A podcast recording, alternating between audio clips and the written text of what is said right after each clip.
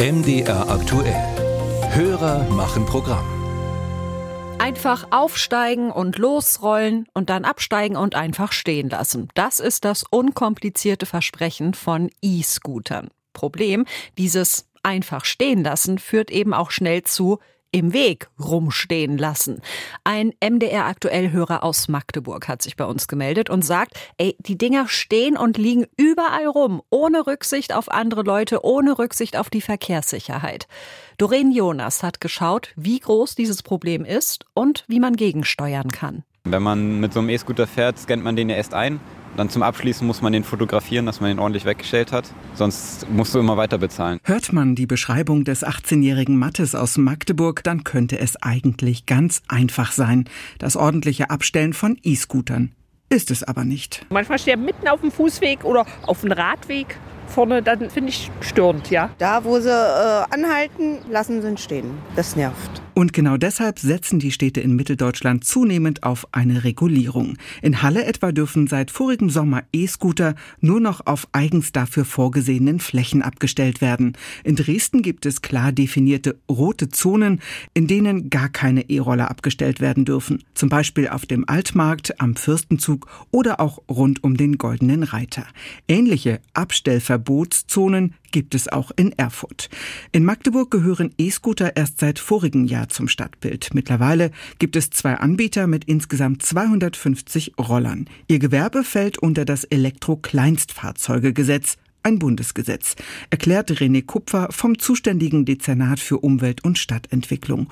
Unumstritten sind diese Elektroroller allerdings nicht.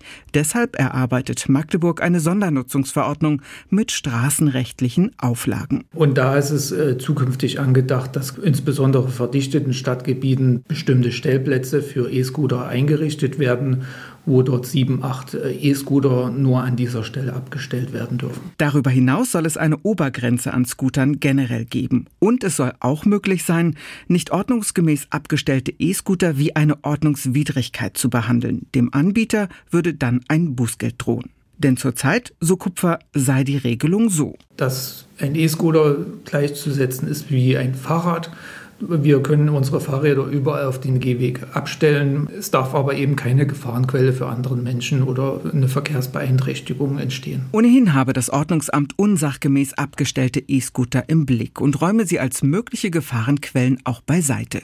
Künftig aber setzt die Stadt auf die verbindliche Vereinbarung mit den Anbietern. Wenn wir quasi diese Sondernutzungserlaubnis herausgeben, hat der Anbieter einen gewissen Zeitrahmen, in dem er das Fahrzeug wegräumen kann.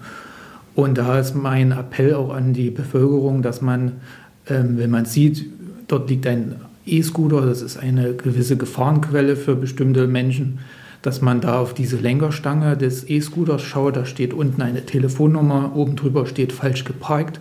Da kann man diesen Anbieter anrufen und der sorgt dann dafür, dass das Fahrzeug wegkommt. Mehr Partnerschaft also auch wenn es vielleicht etwas mehr Mühe macht.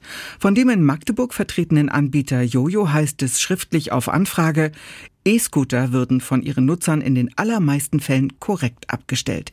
Wenn es um falsch geparkte Roller geht, dann seien die häufig durch Dritte umgestellt oder umgeworfen worden. Sollte es tatsächlich der Nutzer gewesen sein, so bekommt dieser von uns eine schriftliche Ermahnung mit der Aufforderung, an unserem Dauerquiz teilzunehmen, in welchem wir die wichtigsten Regeln zur Nutzung der Scooter kommunizieren. Bei Wiederholung gibt es eine Strafgebühr gemäß unserer Gebührenordnung und gegebenenfalls Nutzungsausschluss. Bye.